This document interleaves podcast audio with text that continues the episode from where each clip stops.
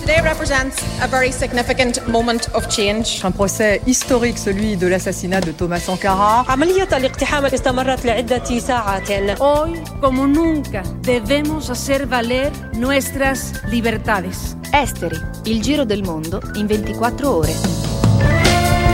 Un saluto ai nostri ascoltatori e ascoltatrici di Radio Popolare e Popolare Network. Sommario della puntata. La crisi climatica sta raggiungendo un'incredibile forza distruttrice, ma il mondo sta andando nella direzione sbagliata. Il monito del segretario generale dell'ONU Antonio Guterres che chiede la fine immediata dell'era dei combustibili fossili. In esteri, focus sul Pakistan sommerso da inondazioni colossali.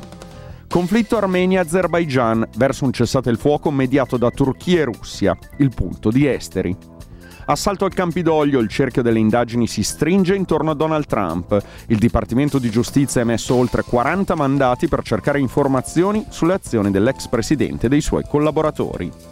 Spagna, le conquiste sociali rischiano di essere vanificate da una forte recessione. Il governo delle sinistre in mezzo a una tempesta perfetta tra crisi energetica e cambiamenti climatici.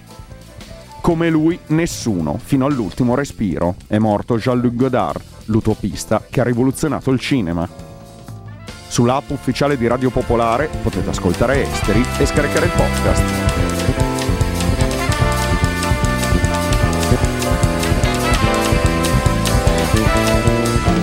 Partiamo dall'Ucraina, la strategia alla base della controffensiva contro la Russia ha iniziato a prendere forma mesi fa durante una serie di intense conversazioni tra funzionari ucraini e americani. Lo riferiscono fonti dell'amministrazione americana al New York Times.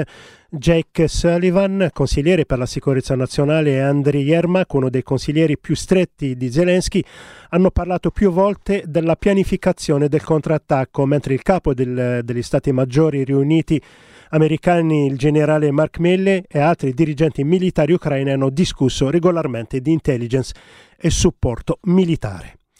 Intanto il segretario di Stato Antonio Blinken ha chiesto ai dirigenti di Armenia e Azerbaijan di cessare le ostilità ai confini. Lo rende noto il Dipartimento di Stato dopo le telefonate che il capo della diplomazia americana ha fatto al premier armeno Nikol Pashinyan e al presidente azero Ilham Aliyev. Secondo il premier armeno l'intensità dei combattimenti è diminuita ma gli attacchi azeri continuano. Intanto Putin, garante del cessate il fuoco tra i due paesi, e il turco Erdogan, sponsor dell'Azerbaigian, hanno fatto sapere che discuteranno anche degli sforzi per riportare la pace tra i due paesi quando si incontreranno a Samarkand a margine del vertice dell'Organizzazione per la cooperazione di Shanghai. Che cosa sta succedendo tra Armenia e Azerbaigian? Sentiamo Marilisa Lorusso dell'Osservatore Balcani e Caucaso. È una guerra che non è mai del tutto sovvita, nel senso che più o meno continuamente ci sono state violazioni di cessate il fuoco, l'ultimo cessato il fuoco appunto del novembre del 2020 e che periodicamente incontra delle nuove escalation che sono a volte finalizzate al eh, raggiungimento di piccoli obiettivi, tipo la conquista di, un, di, un, di un'altura, e a volte sono di più ampio respiro. Questo in particolare è forse la violazione più grave, almeno i dati sono ancora in corso, però per numero di eh, morti per, per la durezza degli scontri, dal 2020 e si trova, diciamo, l'area interessata agli scontri non è quella del Nagorno-Karabakh, ma riguarda il confine fra mh, Armenia e Azerbaigian. Le due parti sono esposte direttamente, non ci sono in questo punto delle forze di interposizione perché i peacekeeper russi si trovano solo in Karabakh e quindi non c'è modo per verificare eh, le accuse reciproche. Ovviamente i due paesi hanno le proprie agende, ma è anche l'agenda internazionale che grave sul contesto.